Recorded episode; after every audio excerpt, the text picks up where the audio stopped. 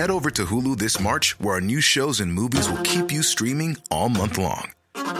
Catch the acclaimed movie All of Us Strangers, starring Paul Mescal and Andrew Scott.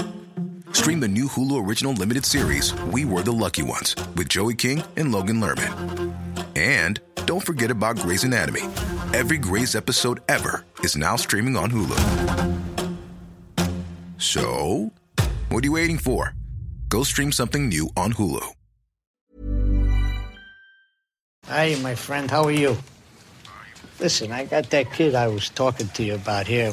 I'm going to put him on the phone and let you talk to him, okay? Hello? Is that Frank? Yes. Hi, Frank. This is Jimmy Hoffa. Yeah, yeah. Glad to meet you. Well, glad to meet you, too, even if it's over the phone. I heard you paint houses. Yes, yes, sir. I, I do, I do, and I, uh, I also do my own carpentry. Oh, I'm glad to hear that. I understand you're a brother of mine. Yes, sir. Local 107 since 1947. Yeah. You know, uh, our friend speaks very highly of you. Well, Thank you. He's not an easy man to please. Well, I do my best. Check out the way that Al Pacino pronounces the word phone in that clip. Can we hear that again, just that bit? Well, glad to meet you, too, even if it's over the phone. It's amazing, isn't it? Like a little sing song.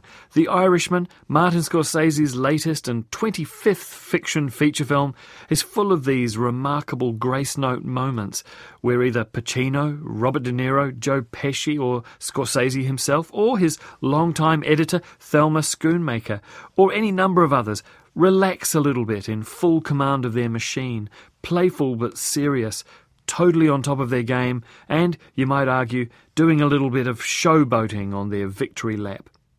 Because make no mistake, this is a victory lap, possibly the last chance that Scorsese and De Niro will ever have to work together on something significant. As I mentioned earlier, Scorsese is 77. De Niro and Joe Pesci, coaxed out of retirement for this project, are 76. Pacino is 79. Mind you, Clint Eastwood's latest film has just come out and he's 89, so I guess you never know what's going to happen next. De Niro has wanted to make this film, an epic true story of mob life spanning several decades, for donkey's years, but by the time they got it all together, uh, they realised that the actors were too old to play younger versions of themselves. Thanks to expensive digital Botox, all the leads were able to play all the scenes, and movie magic you know, mostly, makes them look like they are in their 40s and 50s. De Niro plays Frank Sheeran, a World War II veteran, a truck driver and union organizer, and mob enforcer and hitman. When we meet him, he's sitting in a wheelchair, alone in a retirement home, looking for someone to talk to. And that's us. I was one of a thousand working stiffs until I wasn't no more. You got a good friend here. You don't know how good a friend you got. Russell, he took a shine to me right away.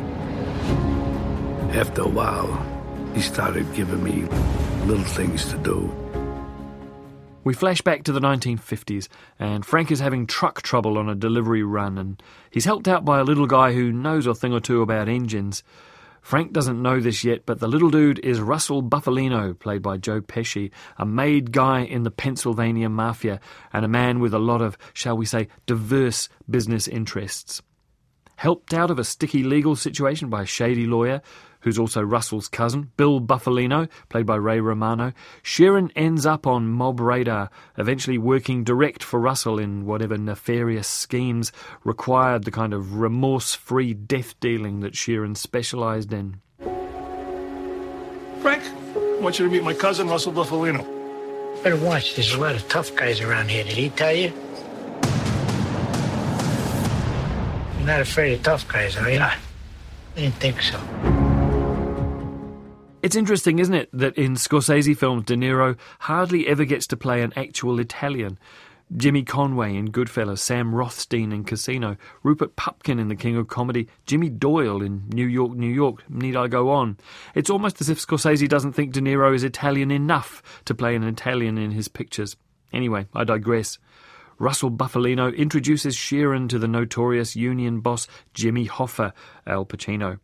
Hoffa is one of the most powerful men in America. His Teamsters Union had over a million members, and the union pension money was the most desirable investment fund in the country, especially if you were a career criminal and there was no other way to get hold of that sort of money. Teamsters dollars and mafia muscle built Las Vegas, but by this point of the story there are Kennedys in government, and Bobby, as Attorney General, is determined to root out corruption in the union movement.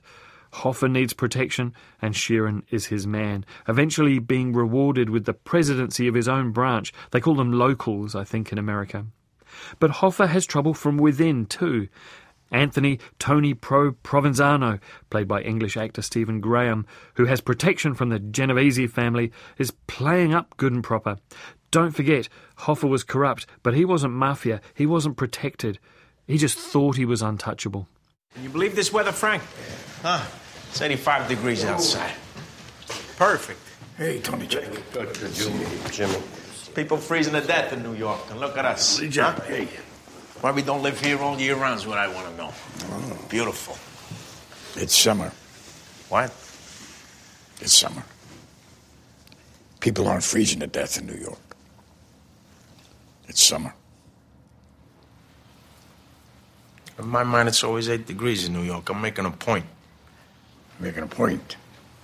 Making a point dressing like that? Is that you dress for a meeting? And this is how you dress in Florida? In a suit? For a meeting? Anywhere. Florida, Timbuktu, I dress in a suit. For a meeting. And you're late. What? Thrown out of his union after going to jail for witness tampering, Hoffa becomes even more of a thorn in the side of the mob, an ego unrestrained by anyone else's influence. Taciturn and loyal, Sheeran attempts to act as a go between, communicating mob unhappiness and Hoffa frustration backwards and forwards until something has to give. Sheeran and Hoffa were great friends. Their families socialized together, and in the film, Hoffa is much more popular with Sheeran's daughter Peggy, played by Anna Paquin, than Sheeran himself. She has more than an inkling of how her dad brings home the bacon, but somehow doesn't think of her Uncle Jimmy as being that sort of guy. I guess he didn't have to be when he had Sheeran to pull the trigger for him. It's this devotion that makes what happens next so painful for Sheeran and for us, the audience. Like so many of Scorsese's gangster pictures, he gets under the skin of these characters who do such awful things to other awful people for the most part, revealing the deep human contradictions and the impossible toll taken by a life of violence. You're late. And it was traffic. Yeah, it's traffic. Wasn't it traffic? You give me It was traffic. traffic. What do you what, what do you want from us? It was bumper to Yeah, bumper. yeah, yeah, no, no, it's uh, it's bad, you know. Traffic. I never waited for anyone who was late more than 10 minutes in my life. I'd say 15. 15's right. No, 10. I don't think so. Ten's not enough. You have to take traffic into account. That's, that's what I'm doing. I'm, I'm taking traffic into account. That's why it's 10. I still say 15. No, 10. Fine, we, we disagree on that. How about 12 and a half minutes? There we go. Yeah, you 12 and a half. com- middle, right in the middle. Beautiful, beautiful. Yeah, more than 10 is saying something. You saying something to me? I'm here. It says what it says. I keep calling The Irishman a gangster film, but that's really just the milieu that we're in. It's so much more than just that. In many ways, it is an old man's meditation on growing old, the diminution of your powers, the reduction in your relevance. The tragedy of The Irishman is that Sheeran never quite comes to that realization. He doesn't rat to the cops, even though all his co conspirators are long dead. He is determined to be laid to rest in a mausoleum rather than cremated or buried because he thinks that'll keep his body around for longer, stave off his inevitable erasure from planet Earth. The film is also an old man's version of those virtuoso Scorsese, Pesci, De Niro films of the 90s, Goodfellas and Casino. It has the same stylistic elements, the flashbacks, the voiceover, the montages.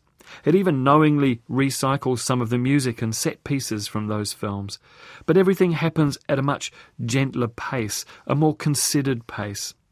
You might argue that the film is worried about breaking a hip, but I think it's also demonstrating how artists with that amount of collective experience and security in their achievements can relax and inhabit their roles more fully than we have seen in years, maybe ever. Pesci, in particular, is a revelation. None of the annoying tics and habits that made him famous, just a quiet earnestness and intensity that still dominates every scene he's in. De Niro is fantastic too. When you consider Joker, what a year he's had. De Niro plays an inarticulate outsider, a pleaser.